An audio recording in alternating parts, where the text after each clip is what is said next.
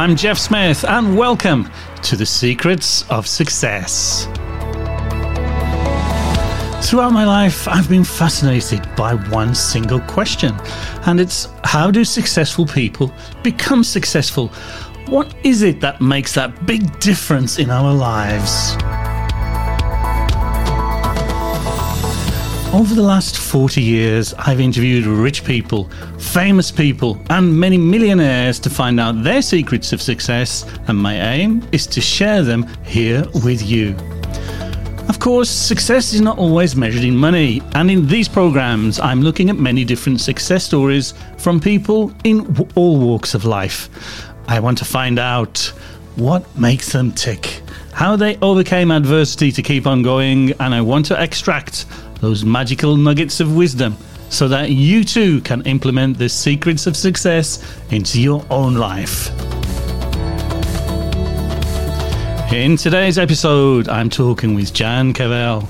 Jan is the author of Scale for Success, which is a book aimed at help helping entrepreneurs to grow their business during the leap from 1 million to 10 million. Having micro businesses herself in the past, things collapsed for Jan, and she found herself as a single mom on social support, needing to make a future for her family. She started off by selling an assortment of goods to get by, which refined itself into being furniture. Now, to ensure a steady supply, she didn't do things by halves. She then went into man- manufacturing, built the business up to 50 employees, and won many awards over the next couple of decades. But then she lost her passion and the reasons for doing it, coupled with increased problems with errors in the foundations of the business when she first started it up. And she walked away from it all virtually overnight. After that, she soon got bored she missed writing articles for business publications and decided to start writing books to help entrepreneurs. This is the story of starting up in business and getting the foundations completely wrong, losing your passion, and then following your childhood dreams to rediscover your passion and to live your purpose. Let's bring in the amazing woman herself. Welcome to the show, Jan Cavelle. Jeff, I'm thrilled to be here. Thank you for that wonderful introduction. Oh, be honest, but brilliant. It's wonderful to have you here today. You look amazing. How are you? Okay, thank you. A little bit frazzled, but uh, post post my second book launch. But uh, oh, yeah, good, good, good, good. Well, I do want to find out about your first and your second book. But before we do that, Jan, I want to find out a little more about you. So, three questions to get us going. Where were you born? What was life like for you as a child? And what were your dreams and aspirations as you were growing up? Well, I was born in Sussex and I was born, born, or well, not literally born, but brought up from from birth on a farm so as in those generations it was uh, it was very um, antisocial as, as a life because my parents were both hugely involved flat out with running the farm all the time. Um, i had a very much older sister who i had very little to do with.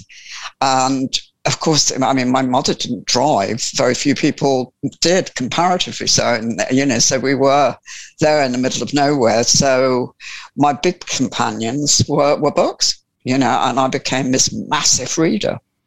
So that's always been a, a real uh, motivating central thing in my life. I still read copiously all the time. So when you were young then on the farm, what kind of books were you enjoying at that time? A mixture, real mixture. Um, my mother read me the classics, uh, which you know, whereas other kids probably were getting Beatrix Potter. We did cover Beatrix Potter, in fairness, but she worked her way through virtually every Dickens and most of Shakespeare. Um, which was good for the education. It took me a while to get over liking them. Actually, I think I'd, I'd overdosed on both, but uh, but yeah. So that that taught me a lot about language. And for me, the books were um, a lot of children's classics, a lot of American children's classics in particular, but not solely. Um, you know, the Little Women, Huckleberry Finn, Tom Sawyer, and uh, and and many more. And you know, earlier on, it was for Just William books, if you possibly remember those, Richmal Crompton. And so, so quite um, I guess. so, what what was life like for you on the farm? Were you brought into daily duties? I wasn't too much. I actually was quite ill as a child. Um, so, so again, the books were were a godsend. Um, I had, had a curious complication which they took ages to find. It's very common actually, but uh, in those days they hadn't fully discovered it. And I have three kidneys. Oh, Oh, I had not heard of that one before. I, I do try and be different. because they're cramped as a child, it meant they were one of the sort of double sided one was uh, not operating properly. And uh, so it didn't get rid of any, any bug whatsoever. It wrecked my immune system. So, uh, so it took, took them a long time to find it. Okay. so I was constantly ill. So out of the three kidneys, only one of them worked then? Basically, yeah. Yeah. Okay. I've not heard that one before. okay. So, what were your dreams and aspirations as you were growing up? I think, uh, you know, I did uh, really love the idea of being an almost originally. I mean, I was a great fan of jo, Jo from Little Women and, you know, her whole attitude to life of, you know, I, I can do this all myself um, which probably by me really. But uh, so, so, that and the writing. Uh, I, once I'd got a little bit older, I loved the idea of being a journalist rather than uh, an author. That sort of spot for a while. But then I didn't. Uh, I don't think my parents would have funded funded university anyway, uh, and I didn't do well enough at maths, which was essential in those days to study journalism. Quite why I'm not sure, but uh, so so yeah, it all sort of faded out with journalism. But I desperately wanted to be a journalist.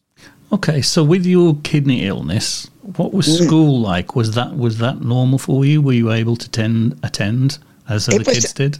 Yeah, it was uh, fairly normal. I mean, um, you know, for some some re- well, no, not for some reason at all, actually, because in, in hope that I was over it all, and my parents were quite a bit older. Um, in fact, my, uh, what happened was they dispatched me to boarding school fairly young, which was possibly unwise, especially if they chose a really sporty one which of course I couldn't do at all. I mean, there was no way I was up to it physically, which which is quite cruel for a child. Actually, you, you send a child to a school that's sporty uh, who can't do it, and it's rough. Um, so, so yeah, that was that schooling, I guess. And then later on, I went, they brought me to a different school, which was still sporty and, and non-academic. Um, and very social with it, lots of deportment and very little science. Okay, so you went through school. Did you go to college? I didn't know. I, well, I went to A level college because I wanted out of school school. So I persuaded my parents to let me go to London and study there, which um, was was great fun. It was disastrous as schooling went, and uh, they wrote my parents a report saying they'd love to, which was very brief. It just said something along the lines of, um, "We'd love to give Jan a report, but unfortunately, we haven't seen enough of her to do so." Okay. Which my parents weren't terribly amused about. So, when your schooling finished, then what did you do with yourself? Well, I I needed to get work. Um, you know, I was really drifting, but I needed to um, be able to eat and have a life. And so I took on jobs. Um, a lot of them were sales orientated, which was useful. All, all of them were short lived. um, and I, I mean, I did, as I say, I did sales jobs. I did dishwashing jobs. It, it, it, I wasn't particularly bothered, you know, I wasn't going anywhere. And eventually, well, not, I say eventually, after a year or so of that, I decided that really I was a bit brassed with the idea of working for other people and there must be a better way of doing it. And I, I took a job. I think that the first clue was I took a job with a picture researcher, which sounded right up my street. It was books again, you know and uh, she she worked from home in a in a rambling flat at the back of Notting Hill. And I'd turn up in the mornings and the chances are she wouldn't be up. And last night's wine bottles would be strewn all over the table and the thing would be chaos. And then when she finally surfaced after several cups of coffee, we would work very, very hard and it was very interesting. And that whole sort of vibe of being able to work when you wanted to work and having that freedom and being at home and combined with hard, interesting work, you know, I thought I'd fallen into something that was absolutely me. And, and so from then on, I tended to do those sort of setups, doing various sort of things. I mean, I did more freelance work for her initially, I think, but uh, but yeah, lots of lots of different things, but all for me rather than traipsing off to some tedious office and being told what to do. Okay, so that happened. You met your man. You got married. You had kids. I did. I did. Things didn't work out. You find yourself as a single mom. You're on social support. What's happening for you now? um, lots of shocks, lots of upsets. It was a messy divorce. um, and uh, yeah, I, I, was very, very broke. I had a tiny cottage, um, which I did have a roof over our heads, but clearly the roof wasn't going to stay there unless I earned some money and I went to uh, thinking, thinking, what on earth can I do? I didn't want to go out to work, partly because it didn't suit me, partly because I wasn't qualified, and more, most of all because I didn't want to leave the children. And so I thought, well, you know, it's it's back to old home week. I've got to do something at home that I can generate an income by selling a service, a commodity, or something you know, which I've done before, but try and do it better. And uh, so, so, I went to social support um, up at Bury St Edmunds, not far from where I was at the time, and made an appointment. And I went in and I said, um, you know, obviously I've got to sign on, I, or re-sign on or wherever I was there in the first place. But what I really wanted to do is start a business. And they looked at me and thought, you know, in those days, pretty crazy. And I said, well, yeah, but you know, I'm going to need some money to do it. Will you keep paying me while I do it? Because of course it was against the rules. And they scratched their heads and luckily they agreed to do it, which I, am sure it would be unheard of now. I was so lucky. I think it was just because nobody had suggested something so ridiculous. um, and they certainly wouldn't have gone on paying me the doll or something for being out of work, but they did so. They, they paid income support which was enough to, to keep us going uh, in a very meager way. While for, for a couple of years, well, I got something off ground. Well, there's a lesson there in that if you don't ask, they can't say yes. Yeah, even yeah. the strangest people. Yeah. Okay, so this business that you set up, what were you doing? Well, um, I thought, you know, sales is still back to the obvious answer. You know, it's cheap to set up. Um, I got a, a, fax phone, which I think I had or got secondhand, and uh, a card index box because we didn't have computers. It was pre-computers. I'm sure one or two people had computers, but it was pre being commonplace. And I'd worked in with with furniture and bits and pieces a bit with my ex-husband, um, who'd been on the interior designer side so I thought, well, okay, you know, there must be things that interior designers need. So, you know, I, I got together a, a, as you rightly say, a chaotic sort of mix of candlesticks and odd bits of furniture and whatever, and and used the last tiny gap on my credit card to do the a leaflet that I, whenever I remember it, I think, how did you send that it was so abysmal. but uh, out it went. Um, you know, and I and I remember actually talking to one designer down in London, and he looked me up and down. And he said, "Did you realise you're only as good as your brochure?" I thought, "Yeah, oh dear." but um, but yeah, I, I mean, most of all, I persevered on the phone because you know I had had that training and had an idea of what it takes to, to build relationships on on a phone and do it slowly over a period of time. So it's a genuine relationship based on genuine need. And at the same time i was learning what those genuine needs were which was invaluable because as i refined what i was doing of course you know it was all matching to customer. And there's a great advantage in absolutely not knowing anything very much about what you're doing because you don't get precious about it and you don't um, think, you know, I've got to sell this wonderful thing that I, is so brilliant. You know, you're just thinking, I've got to sell something because I've got to feed my children, you know, which uh, does free it up a bit. Indeed. You're talking about the emotional attachments to the products you're selling, aren't you? Yeah, uh, you know, and I see it so much, and, and, I'm sure you do too. This conviction that you know you've got this amazing product, which is not actually based in market research or, you know, even talking to a customer. Um, it is just based on somebody's conviction that it is fantastic, mm-hmm. and of course that often ends in disaster. Um, you know, it's it's very dangerous for a writer too, you know, because you tend to want to write about what you know or what you believe or whatever, and you've no idea how it's going to connect with the audience. But for a product, it's absolutely crucial that you you know you talk talk to your customers all the time, and preferably before you spend any money. Mm, sound advice. So, what were you buying at this stage, and who were you selling to?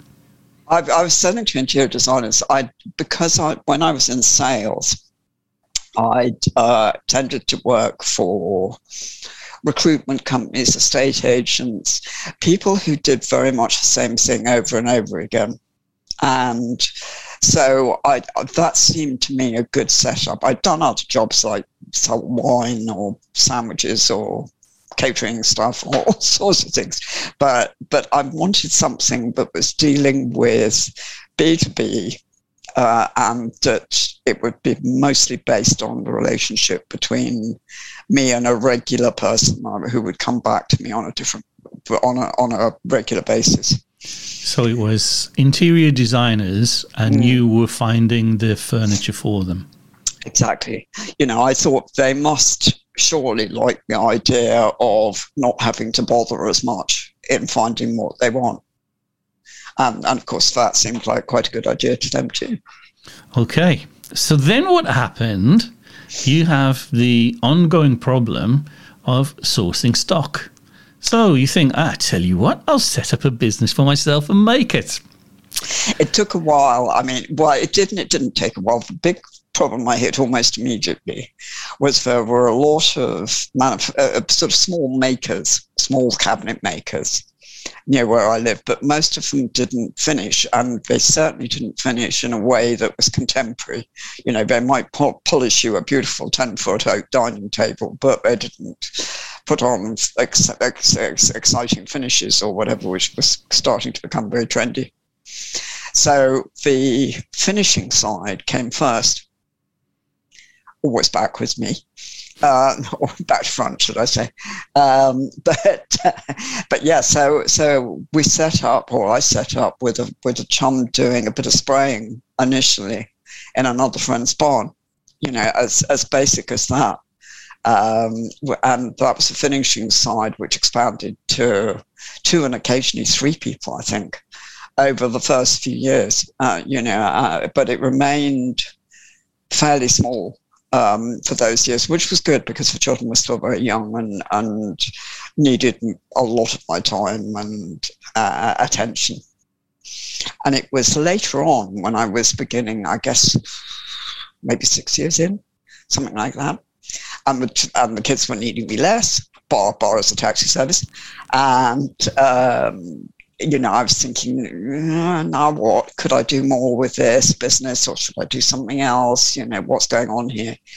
Uh, that the, at that time we were, we were buying most of the furniture from one particular supplier. And, and he turned up on my doorstep and, and one Friday saying, I'm sorry, I've had enough. I'm going to close my business. And I went, oh, that's that's a bit worrying, but you know, we'll work out something out. And he said, no, you know, you don't understand. I'm closing my business now. And I went, look, you can't do that. I've got furniture I need to next week. You know, you can't just close. It's what I'm going to. So, uh, so eventually, after I invited him in, lots of cups of tea, lots of, you know, hold on, breathe, breathe. and uh, both of us. uh, and we struck an agreement where I would take the load off him as of the Monday. And uh, take over his business as such, but I wouldn't have to pay anything for a very long time because I certainly didn't have any cash. Uh, but mind you, luckily his business was not worth a great deal because we were the predominant client and his machinery was a tad old, to put it kindly. Uh, so, so Monday morning, I went in and said to the two guys who worked for him, "Good morning. You know me. I'm the client. Well, I'm not now. I'm your boss."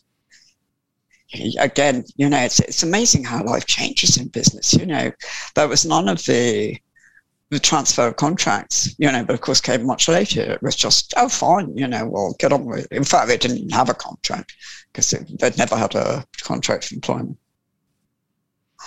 So yeah, so so then I, I all of a sudden I was, I had these two little tiny businesses really, um, but miles apart, so uh, that took a, a, bit of digesting because it was such a rush. So how, it, how long were you running those two businesses? Before I'm, I mean, I, I think it didn't take me very long. I mean, just on a practical basis, I was permanently, because I, I tended to work at home.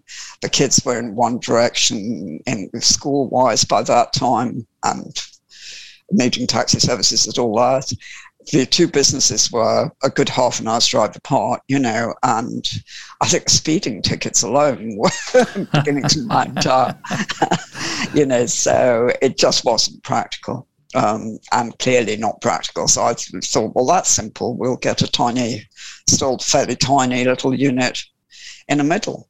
Um, but it wasn't simple because, of course, with my track record, which was still pretty non existent, nobody wanted to rent little units. And it took me a, a while to find us somewhere. And that was a much bigger place than I'd really intended to take on.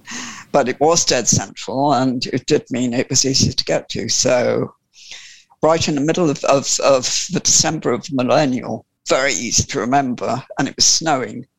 We, there were still only five of us, and we moved into this whacking great factory unit. And uh, then I thought, you know, how on earth am I going to do this? This is a, this is a factory. What on earth am I doing? So this was December then, 1999. Mm. Okay. So what am I doing? So the next question is, well, Jan, what did you do?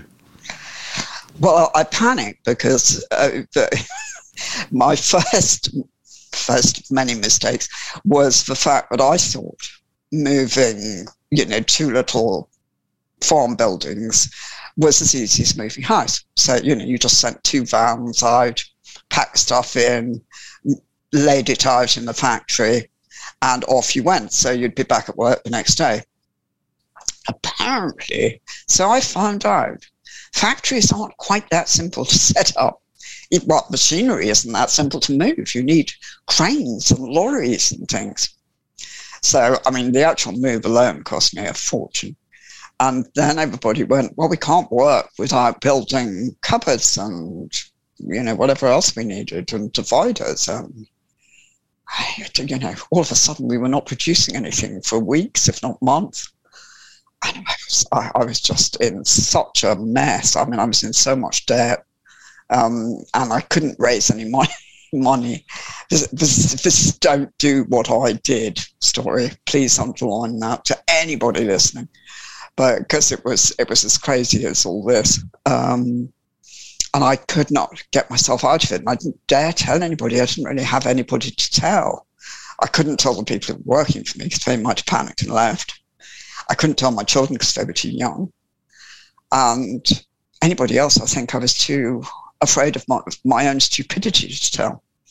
So I took out a loan off the back of a Sunday paper to finance the whole thing and get, well, sort of get me out of trouble, keep us going. Okay. So what did you do with the money from the this loan? Short term well, loan, I guess. It literally kept us going. You know, it paid while we built the um, the the stuff we needed and installed enough um, you know equipment and what have you. Um, and as it went, it it, it, it paid off the other debts but it paid for, you know, it, it, it was clear that the whole thing needed a total rethink. So I put together a much bigger brochure, much bigger range really fast. We um, were quickly hiring more people because the sales went went rapidly up because I was I thought the only way out of this is to sell. And and sell I did. well, how did I sell? Uh, and so it did. I mean, you know, and it went up from that five to 20 odd, I think, in a matter of a couple of years, if, if not less. Okay. So rapid turnaround. Yeah, well, this is good. So, what's your secret to success with this rapid turnaround then? So, you're deeply in debt. You know you have to sell. Now, this can go one of two ways here because desperation can sneak in and, and destroy your attempts to sell. So, what happened in your case? I think the honest answer is be minded determination. You know, I just, I, I think I was very driven for the children. Um, you know, I felt I couldn't afford to fail because I mean the debt was so such a stupid one to take on, and it was so dangerous and personally guaranteed we would have stood to lose everything.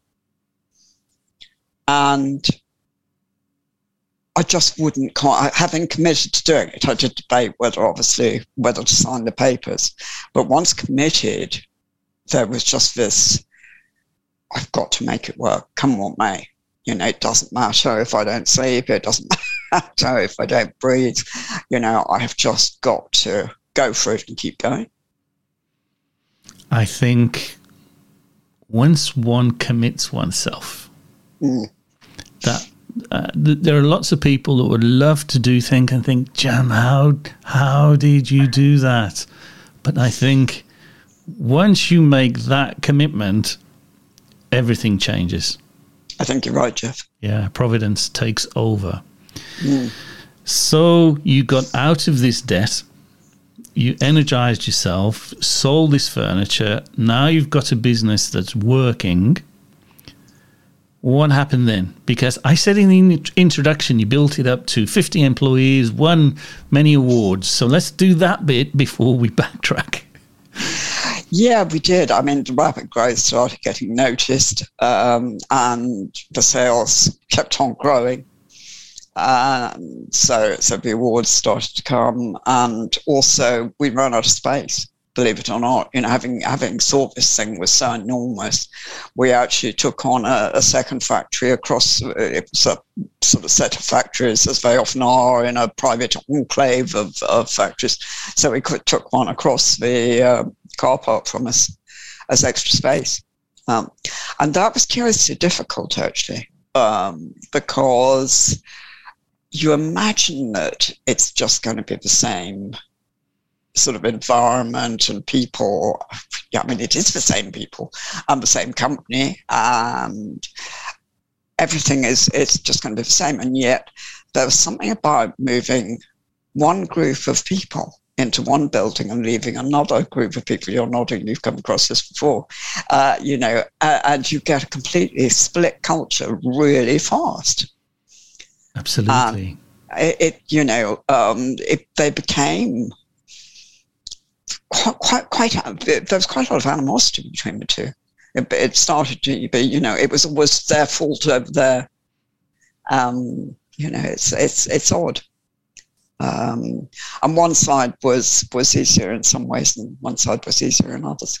But yeah, I, it wasn't. It seemed like a very easy, wise move to to take on, to not pack up one factory, not solve the problems of the not exhausted least, to go easy way to get off space. You know, it was just there, only a few feet away. And actually, I would caution anybody else doing that. I think that was probably a big mistake in many ways. And, you know, it, it really divided the culture badly. I've seen that many times as you mm. made reference to me nodding. It's it's a bit like having your first child and then you're going to have another one expecting them to be the same. and of course they're not. they're absolutely not. They're completely different. Mm. But but what happens and uh, I have um, many, I'll, I'll say friends now because I've been a consultant and mentor to people expanding.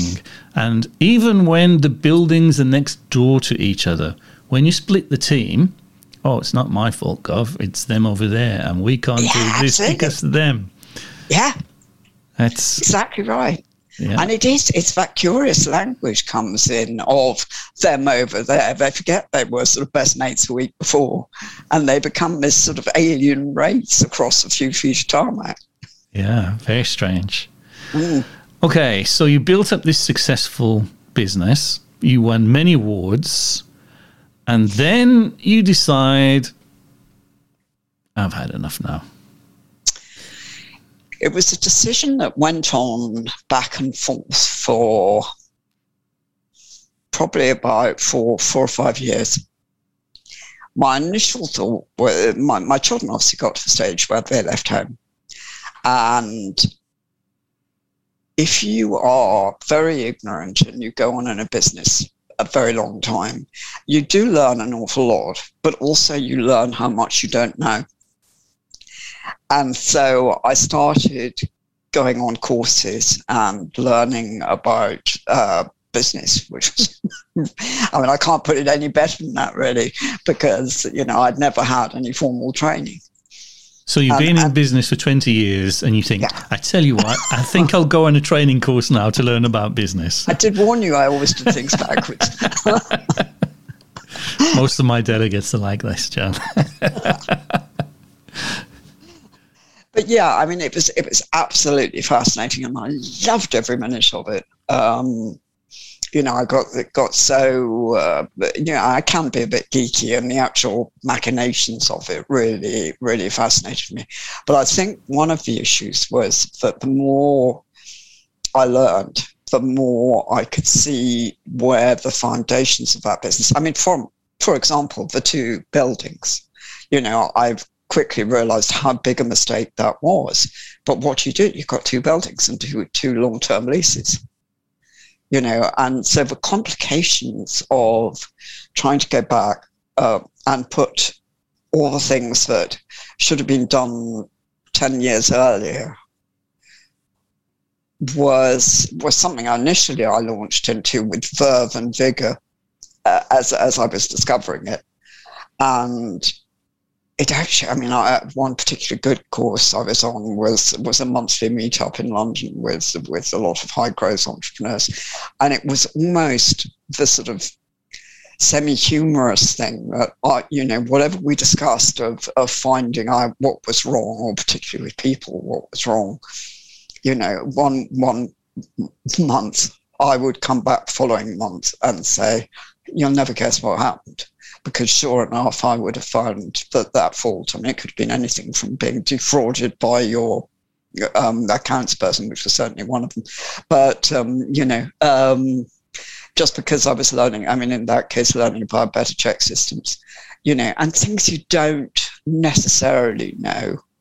I mean, that one is, is a very good example, I think, because people don't talk an awful lot about um, how how many people are frauded to a small degree uh, in in business um, because they don't want other people to know that they were that easy a target. Um, you know, so um, it's too late now, boys. So done. I'm out. so I can talk about it all I, all, all I want, but you know, it it's true, and so you don't realize that it goes on necessarily unless it happens to you and or if you go and go and learn from somebody good who does talk about it okay uh, so let, let, let's rewind then mm. we got the foundations wrong So let's help the Not, listener. not all of them, in fairness, Jeff. I got some of, right. cour- of, of course, of course. But if we're going to give some advice now to people who are setting up in business, let's begin there. What are, what are the non-negotiable rules that we really should have in place and do Absolutely. properly from the outset? Absolutely. Skipping over the don't do two buildings. okay, I think the, I mean, the, where I didn't make mistakes um, was let's take the research aspect, which we talked about briefly. You know, because mine was so gross because of my situation, I learned an awful lot about the market and what the customers wanted. But that is something that is really important to do and, and a lot of people get wrong. So I think that's probably number one. I'm, I I'm going think- to expand on that one, and Yeah, sure. uh, and I'll let I'll let you uh, talk Okay. on in a little moment because Yeah, go ahead. We- We're going to talk about your books as well, and I'm going to relate what you've just said to your book and also products because I've seen people go into business with products that they like themselves.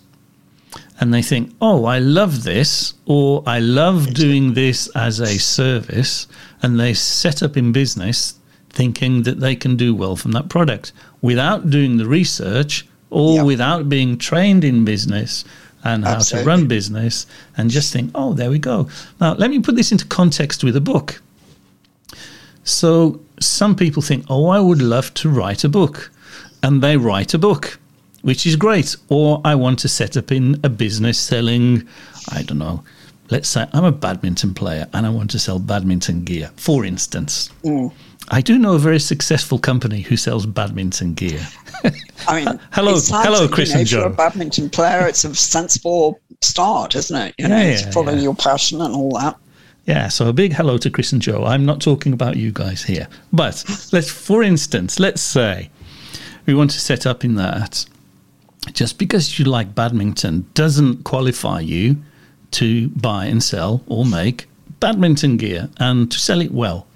It's a completely different thing altogether. Now, if we put that into writing a book, we've had a few guests on the show, and I've been a guest on other shows, and we're talking about what makes a number one bestseller or a good performing business. The parallels are, are just there. So a book is easier to explain. So we've had, uh, I've been a guest on other people's show and they say, Jeff, you're a number one bestseller, right? And I say, yes, seven times. And they say, okay, so can you help me to write a book and be a bestseller? And I said, yes, of course. And uh, this one particular lady, she said, Well, I've already written one. Can you help me with my second one? And I said, Well, if you've already written one, why do you need help with a second one? She said, Because it's not a number one bestseller and I want to learn how to do it. And I said, Well, what happened with your first book? And here's the point I want to make. She said, I had this fantastic idea and I thought, This is going to be great for a book. And she wrote the book. And I said, Did you do a goal? She said, I followed Tony Robbins, Brian Tracy. I followed all of their advice. I wrote my book. I did all of this. It finished. And now my garage is full of books. And I said, Okay. And here's the point. I said, What was your goal? She said, My goal was to write a book. And I said, Well, the universe delivered. You wrote a book. And she went, Ah. And tears came into her eyes. She said, I get it now. And here's the point I want to make you need to do the research on what people want, whether it's writing a book, doing the products, going into business, and things like that.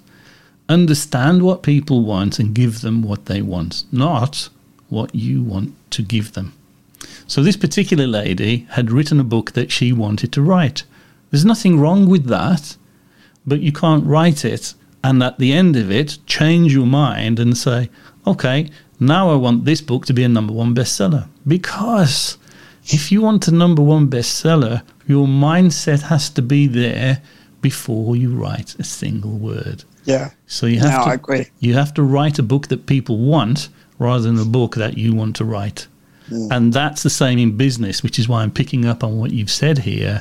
I'm in total agreement. Yeah, you have to create a business that people want to buy your products and services from mm. you, not just a passion that you have and you think, oh, this would be a good idea for a business, or this would be a great idea for a book. So that's why I stopped you because it was too much of an important point to miss. And many, you know, uh, there are so many businesses. I think it's something like 87% of businesses that are set up go bust in the first five years. Mm. It's it's a massive amount, and that's why. Oh, yeah. That's why. And if you've made it through the first five years, there's no need to jump up and down, scream and shout, because another 80% of those will go bust in the next five years. And it's all because of that. It's about finding out what people want and giving people what they want, not what you want to give them. Okay, I've said my bit now. so back to you then. I agree, and I, in which case I was going to go somewhere else, but I will go on to a, a, a sort of related point which I had on my list, which is, and I would say, on communicating with them, because you can have what they want and fail to make them aware of it in in ways that, I mean, all right, you you know, get your loud hailer out, but but you know, actually to to communicate in a way that people relate to um, you know in in less however good the product is and however much they probably do want it unless you're getting your messages right they still won't be buying Absolutely. It's, back to what we said earlier. If you don't ask, they can't say yes. yes very true and uh, I've worked with many companies where we've uh, a- attempted to expand what they sell, and we speak to a couple of the customers, and they say, "Oh, why are you buying this product from another company? Why not buy it from us?" And they'll say, "We didn't know you did that." did that no. Oh, and it's oh, I see that so many times. So communication is a big one. Yes. definitely definitely and i think there are added layers to that now we're all so web reliant in that you know uh, i know that a lot uh, and i'm sure you do too but a lot of entrepreneurs i speak to who are get very swept up in the tech you know they, they might have a tech background and or they are convinced that the tech is, is going to be the be all and end all but they can have this swanky website which they've spent God knows how much on, but they've raised uh, exorbitant interest. But yet, you know, what that website is doing is, or for It Flashly, is saying, here we are, aren't we brilliant? Here's a product, isn't we brilliant? Now give us some money. Which is just as bad as doing it in person because there's no actual relationship there to the customer. No, you know, it hasn't been thought through as to how to make this a special experience for the customer that the customer relates to. Okay. Another good lesson. So what do you have next? People, it's got to be people, hasn't it? Um, Always you know, I think uh, this is a mistake I made. Um, and uh, without right people, you're nothing. Um, I think for me, I tended to hang on to the original people rather than bring in um, people with more experience, which was ne- was what was needed when we grew, and people who actually wanted to grow, which was also needed, because a lot of the original people loved working for tiny companies that we worked when we wanted to and went to a pub on a Friday afternoon. And, you know, it was that sort of atmosphere. They didn't want to work in this fast growth focused, you know, get results, bring in the systems job at all. You know, they were going, well, why? The old life was brilliant. And, but at the same time, they were saying, but we've been here from the beginning. We know more than anybody else. So we've got to be the most senior people with the most senior money. Thank you very much. And that's a difficult quandary, I think. It is. I'm going to share a couple of secrets with you now. We don't like change. No, We think we like change, but w- one of the biggest destructive problems in business is inertia. Mm. We don't like change. And here are the seven most expensive words in business. And I bet you've heard them. Are you ready? but we've always done it like that. Yeah. Yes. So that happened I mean, to yes. you when you try and absolutely. Grow. And of course, the more I was learning in the later stages, the more determined I was that we shouldn't be doing it like that. and so the more friction there was, inevitably, by yeah. with people who'd always been there and didn't want to change. Absolutely. And so, so that's very difficult. And what I should have done very early is said, look, you are great at making tables or spraying furniture or whatever, you know, but I do want to push this company forward. Um, so that's fine if you want to stay and do that. Uh, but you know, it does mean that I'm going to bring managers in who, you know, or co-directors or whatever who actually understand about company growth and you know we we need to sort that out. But instead they were seeing danger lights of she might get rid of us because we don't want to do it. So we'll be very careful and protective about the company secrets and not pass them on to anybody else. You know so it was it was a difficult impasse with that. Mm, definitely. One of the biggest problems i see is when we have a sales team it grows and grows and grows and you need a sales manager and rather bringing in a, let me say, proper sales manager, we promote someone from within. Who do we promote? Usually the best salesperson. That's a classic, isn't it? it yeah, so is. yeah. So there's two yeah, there's two big problems here. You lose your best salesperson, and then you've got a terrible sales manager. You yeah. get them to do it a few years, and then you put them on a training course to learn how to do it. Mm. and that happens so often. So I know. Often. I've seen that in other companies. I mean, we had a we had a curious, curious. Well, for a long time, it was me, uh, and you know, it really was the bit I understood them best and in in every way and prefer, preferred in many ways. um, so so first it was me, and then actually my son came into business for about five years, and he's also sales orientated, though actually, oddly enough, he's a better, he, he now manages because he has progressed into a man. I mean, not for me, um, he lives in Australia, but uh, he now manages um, a, a, national team um, in Australia because he's progressed from being that salesperson to, to a manager. Uh, but you're right, very few people do. And uh, I, have seen disasters, but as I said, that wasn't that wasn't too bad. What, what went wrong was when I'd get somebody in from the outside who was a more traditional sales manager, and particularly because I'd always managed to build it up on the phone, hadn't I? Because I couldn't afford in those early days. I mean, whether whether I wanted to or not is beside the point, but I couldn't afford the petrol to go and see a client. So uh, when I first started, so you know, I'd had to be able to build those relationships on the phone. So I knew it could be done. And you could you'd get a traditional B and B salesperson come in and they'd go, well, you know, what's my budget for going out and seeing all the clients? I said, you haven't got one. Well, I can't get any results. Then yes, you can. Well, I'm not doing it this way. Okay, there's a door. You know.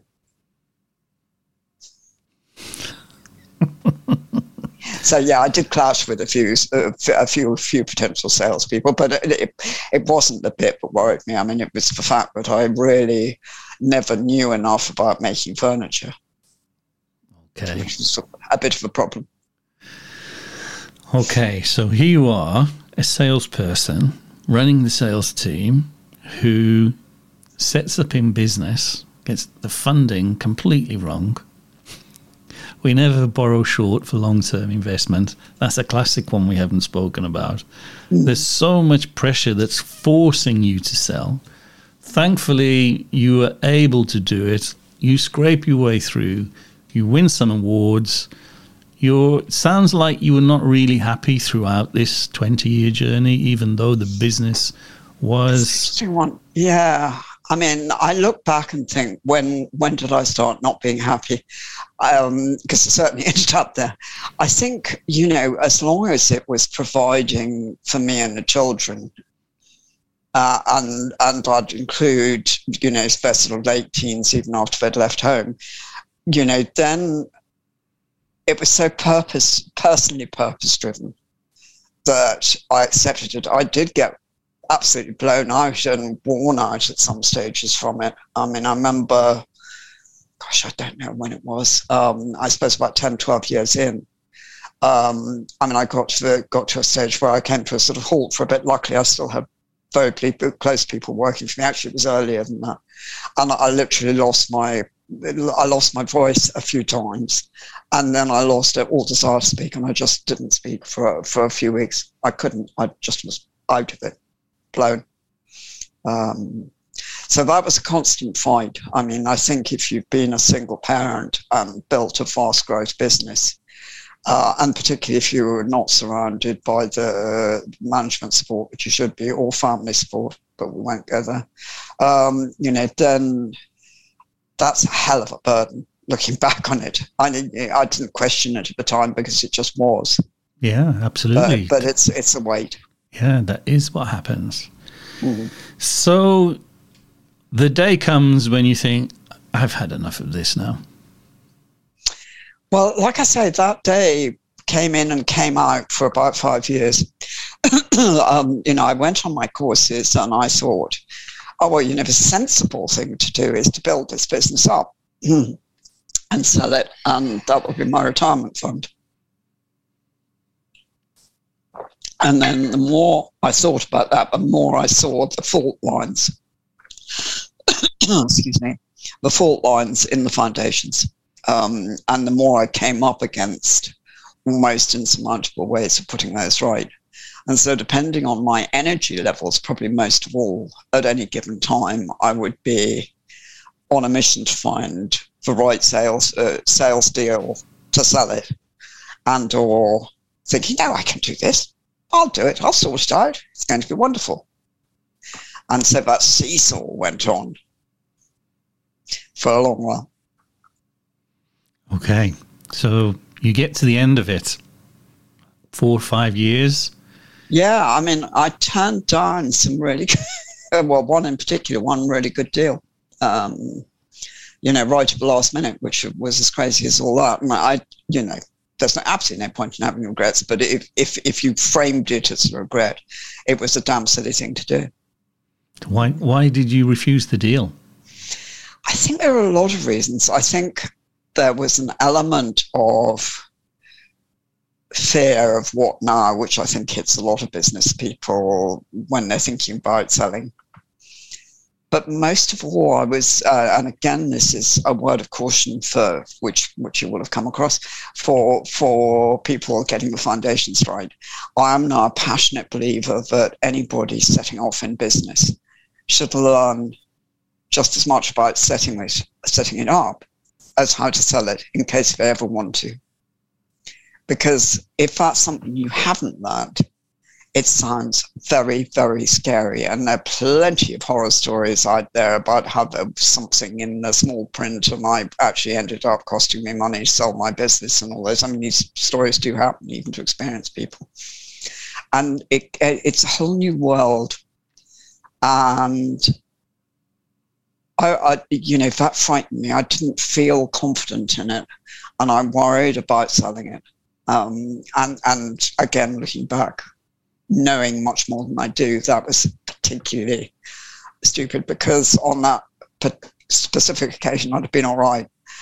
But I learned to spot later people who came near that I would not have been all right. and so I did turn down later deals, and that was that was 100% right. Okay, so you walked away from it all. Mm. You finished. Then what happened?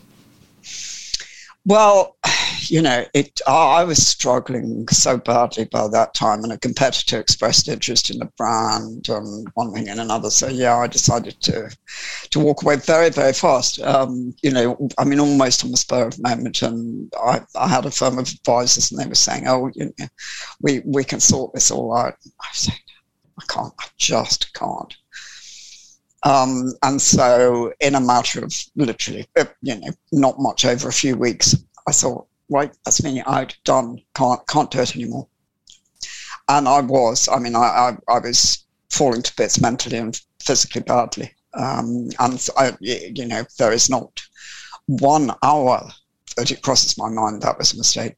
Um, you know, yeah, sure, if I'd sold it for a fortune earlier on, that would have been a much better decision. But walking away at the end with almost nothing was still 100% the right decision. Okay, so, so then, then, you walked away and you yeah, were, to use your words, broken. I was, I was. Um, but, you know, it was a fairly, uh, having been broken for a long time and keeping going, it actually took a fairly short space of time, I think, in many ways. For some, no, hold on, let me qualify that. Some bits of me came back fairly fast. Um, because firstly, the, at the moment I was, I was, I, some of the stress, um, well, 99% of the stress had gone. Uh, and that, you know, I would get up in the morning and think, oh, oh, it's okay, you know, and it was just, it was a revelation after all that time, um, really life changing. So, so yeah, and you know that that was that was huge, and and it takes a while to restructure. Um, of course, the life after you've done that for 20 odd years, you know, there is that, well, the diary is empty. You know, what, what, uh, what do I do today? Do I want to retire? Um, you know, that was my original plan. Do I want to do absolutely nothing and just walk the dog? Um, you know, and that that seemed pretty empty after a very short space of time. But equally, I knew that there were restrictions on my energy level um, through health, for one thing, um, left over from business. And what I recognize now, and this is the bit that's taken me much longer, there was a real fear of stepping out there again, I think. Um, putting my head up against the power, uh, above the parapet. You know, I'd, I'd been there, I'd done it, I'd succeeded, as you said, I'd won awards and, you know, become moderately well known locally and everything else, come in for a lot of stick. And, you know, I was just very afraid, I think, of, of living for a long time. Afraid of living? Mm. What does that mean? Afraid of getting out of the comfort zone at all. You know, the dog and, you know, my, a comfy armchair seemed a very safe place to be rather than to take any risks again. Okay. And how long were you in that place? I think I think it's I'm still shedding some of it. Um, you know, and I'm probably always will to some extent um, the more you recognize it, the quicker it flowers off. I think, you know, the first, uh, first step was to try and do something useful again. And that was the first book. Well, no, no, actually, the first, first, first thing was to go back to writing articles because I missed doing that. My editor was happy for me to go on writing. So I went, went back to that. And that gave me a weekly focus and and still thinking about business. And I found I quite enjoyed that. And then I got more and more fascinated in looking. I wasn't afraid to look back, I never have been. Um, looking at those mistakes in the foundations, looking at where had gone wrong. You know, we'd got up to, you know, I don't know, sort of just around the two million mark fairly easily and then then everything had gone crummy. You know, why did it go crummy? You know, I'd I'd heard about startups not, you know, as you you were quoting figures earlier, not getting off the ground. Um, but there's less talked about about that next stage, uh, and I started to think, you know, actually that'd be a really interesting exercise to find out why that's such a problem. And maybe there's an article or two in there. And that research started to be a bigger project. I don't know whether it was aimed as a thesis or what. It was there wasn't a very firm thought in my mind, apart from the fact that this is something that isn't talked about a lot and is interesting. Um, and so I talked to a lot of entrepreneurs, and got their opinions and feedback. And, and after a while, I thought, hold on a second, I've taken up an awful lot of people's time here. you know, I'd better do something slightly more serious with this. Um, so I put together a couple of book submissions, and one of those was to Bloomsbury. And they took me up on it and published a book. Okay, so my first one. Let's have a let's have a talk about this first book then, and let's position it properly.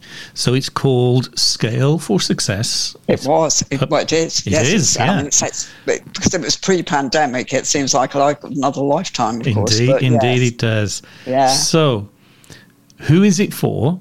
What will they get from it? And why you? Well, I think uh, why me um, for two reasons. Let's work backwards on this. Why me for two reasons. One, because I know the struggles so well, because that was the point I got stuck and really had problems. And I chose to look backwards and rip everything apart and, and have a look at what went wrong, and therefore went hunting for the answers. So, so that combination of, of research and experience, I think, puts me in a good wicket to uh, to to write about it with knowledge.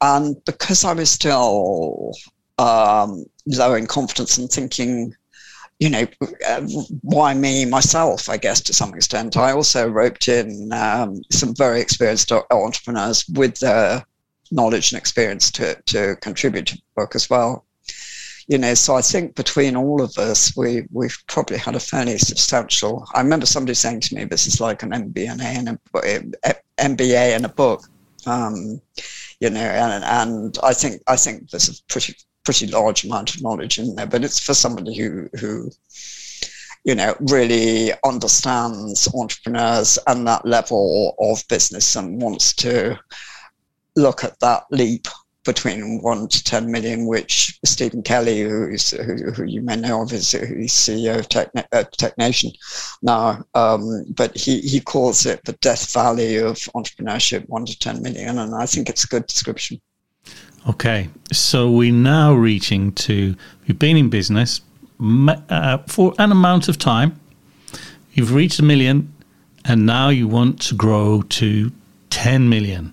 Mm. So let's summarize if we can. What are the things we should be doing and what are the things we shouldn't? Well, this is the moment you change, isn't it? You morph from being a crazy startup where, you know, you sort of get by on, um, what's the expression, on a wing of a, I can't think what prayer. it is, but you know what I mean. A wing and a prayer.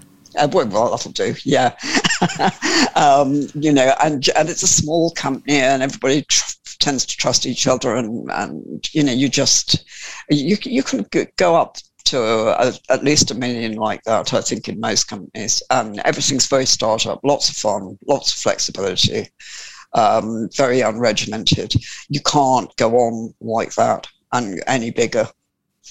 You know, so you're developing this entity in its own with its own rules and its own style and um, it, you know something completely different. And i mean there's the old michael gerber thing isn't it? Work on the business not in the business. Mm-hmm.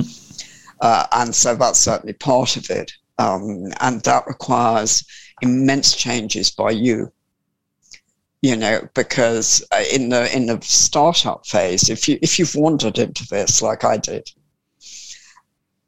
it never would occur to you to put yourself as a valuable, maybe that was just me, but I, I didn't think of myself as a very valuable asset who was ought to be spending lots of time on themselves and developing themselves. I thought, you know, I had to work harder than anybody else. And that meant a lot of doing um, tedious, often tedious things like writing lists and things, you know, which is not what you should be doing, certainly from that to, you know, 1 million up, you know, you have got to morph into something completely different. You've got to become a leader, the vision, visionary rather, um, you know, and, and take that step back and, and lead everybody else to run your business for you. Mm, absolutely. I got from what you were saying earlier that if you were not in this furniture business that you built, it probably wouldn't work if you were not there. Is that right? Absolutely. Yeah, and that, there's another killer blow because Yeah. then you can't get away from it in any way. Mm. Absolutely. Okay. Yeah, 20 years of, of being indispensable. It might sound wonderful to some people, but take my word for it, it is not. It is an absolute. Uh, It's a nightmare. row. Yeah, absolutely. So, Scale for Success is what it's called, published by, by Bloomsbury. How do we get hold of it? How do we buy that, Jan? I mean, you can contact Bloomsbury themselves, or you can leave onto Amazon, or ask for it at most book, bookstores. Um, you know, um, Bloomsbury's pretty good circularizing it around the book, bookstores. Okay. So then you have another brainwave. I know, I'll write another book. So back in January, January 25th, 2023, you launched Start for Success. So what's this second book about? Well, Start was al- always an idea in my mind that I mean, I even vaguely talked to Bloomsbury about at the same time as, as Scale, you know, because to me, there were, you know, we're talking business foundations and having the experiences I had, I could see that not only was there a problem which I addressed in Scale going from one to 10 million, but there was also a chronic problem if you didn't put the foundations in. And Bloomsbury felt marketing wise that the one to 10 was a better bet and they'd like to try that first. Um, but, you know, it was always part of my original research to, to do start. And, and then it got put on hold and semi forgotten about, you know, how those things do. Lots of notes floating around on your computer or in a back drawer somewhere. And I wasn't sure what to do. And then, of course, the, the, the first book came out, as I said, just as the pandemic hit. And none of us knew what, what was going to be in the future, business wise or anything else wise. Bookstores, stores, of course, were all closed, which didn't really help anything very much. And, um, you know, sitting, sitting here with loads of time comparatively, but keeping in touch with the business world, I could see this rapid transformation of lots of aspects in business.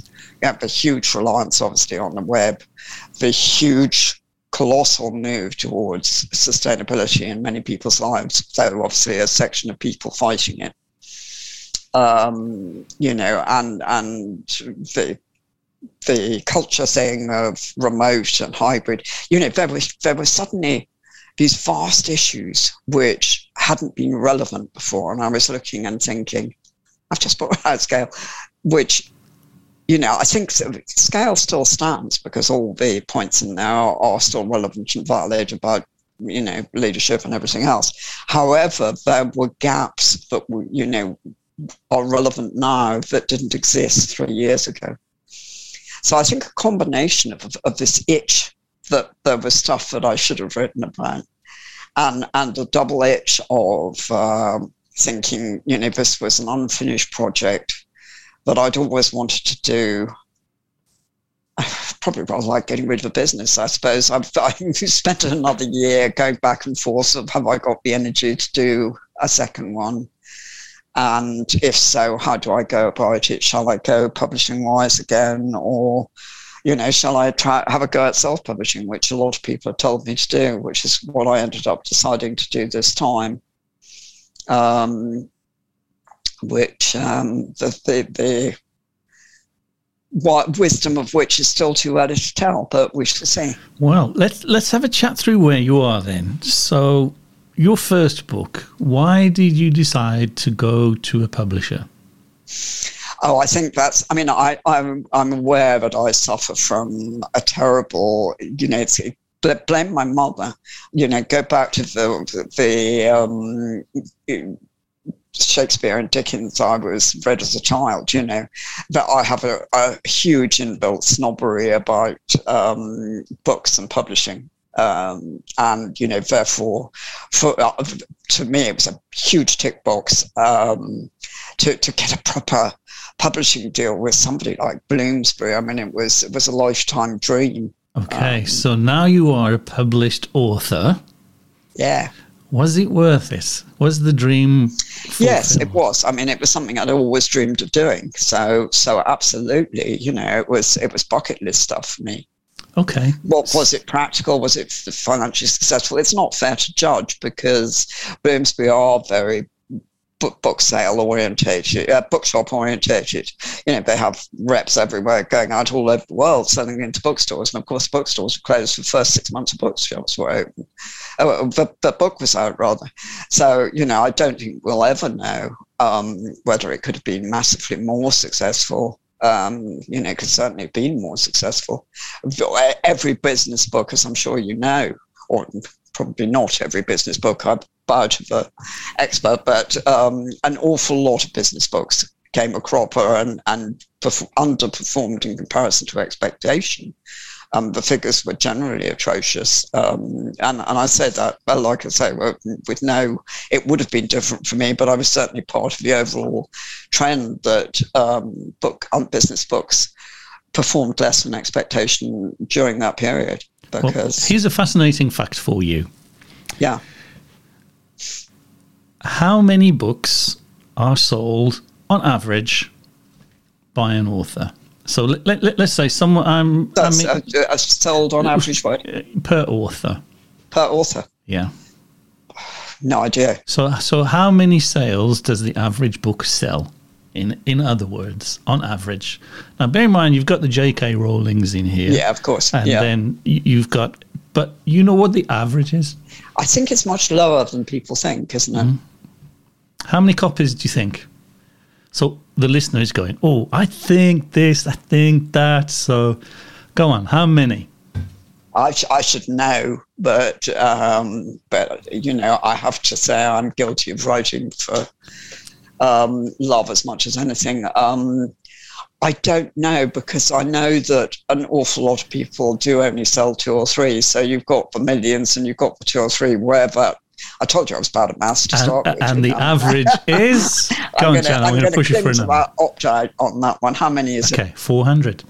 Yeah. The average book sells 400 copies. Well, in which case, I mean, I was way above that. So you know, Yeah, yeah. So Yeah. I'm, I mean, the the pandemic, of course, bookshops were shut. Everything went online, Yeah. and uh, and and we supply online, and our our book sales went down for a year, but then come back with Yeah, vengeance and stuff. But yeah. but I've never done in bookshops. Okay, so your ego was satisfied. You published Yes. author. You write your second book. You don't know if I fulfilled this itch. So I'm sure it was ego. It just was literally a childhood dream. Okay. So you fulfilled your dream. You got what you wanted to get. Now, why did you come away from that and consider going self published? That's a different proposition altogether. I know, isn't it? Just I think it's the entrepreneur in me. Um, you know, I, I wanted to. You know, too many people had told me it was a better, a better way of doing it, or you know, sort of worth looking at, and I thought, well, I've got to explore that and see. But my goodness, it's been a. I mean, there's so much to learn to try and do it properly. You know, but equally, you know, you sit here and you suddenly see your book or you know on an online store in i don't know canada or australia or wherever and you think i, I organized that did i? Wow i'm learning. You know so um, but but it's it's it's you're right i mean it's a whole different different proposition and um, a lot of hard work and and i massively underestimated the time it would take my goodness, did I have to work hard? Well, I started working far too hard. But, you know, wow. Uh, you know, I thought X number of months would be a doddle. It's a massive project, massive, massive, massive project. And then someone has the audacity to ask you for a discount, right? that was lucky I'm at the end of a computer, otherwise I might punch him. Okay, your second book, Start for Success. How do we get hold of this one? That one, I mean, the easiest is still Amazon, still online, obviously, um, and all the other online places, the Barnes and Noble, the you name it. Some bookshops will have it, some won't, and most will order for you. Order it for you. Okay, so you're using these bookstores as advertisements essentially. So what happens? You upload your information onto a database that gets put into their online catalog. Someone buys from them. How does the book get fulfilled? Do you get involved in that, or do you have it fulfilled? As in the dispatch, I'm using yeah. a distrib- distributor. Okay. Um, I thought about it, and I thought, no, actually, you know, again, it's it's too physical for me. Okay. Okay, so we're coming close to the end of the show now, Jan. Goodness me, all that time gone already. Time flies, huh? I talked talk my hind nails off several donkeys, so here, here's a question that I ask every guest. Are you ready? Yes. So, Jan Cavelle, what is the most important thing you have ever learned? I think it is that being me is okay.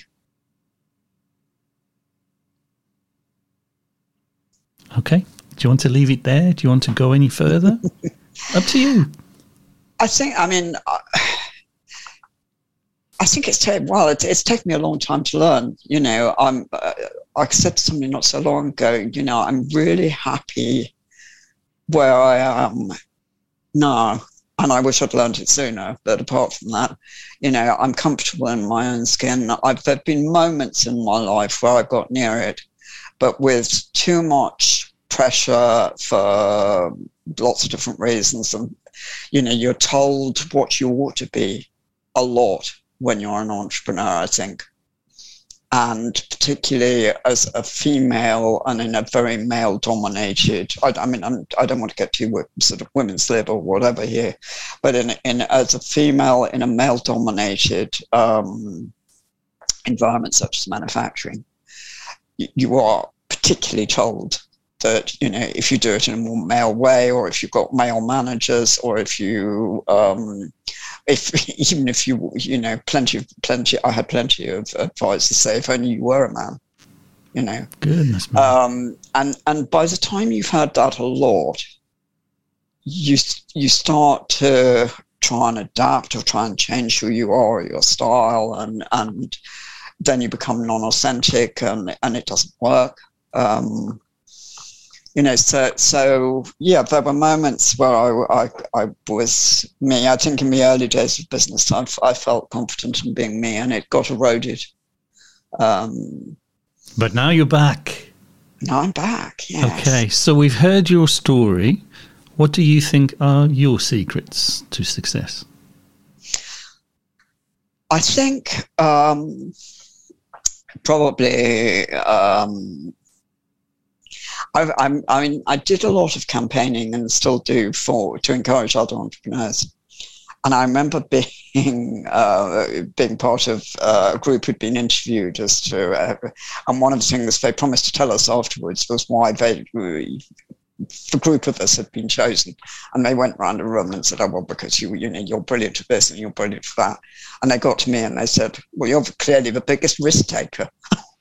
I thought, Oh dear.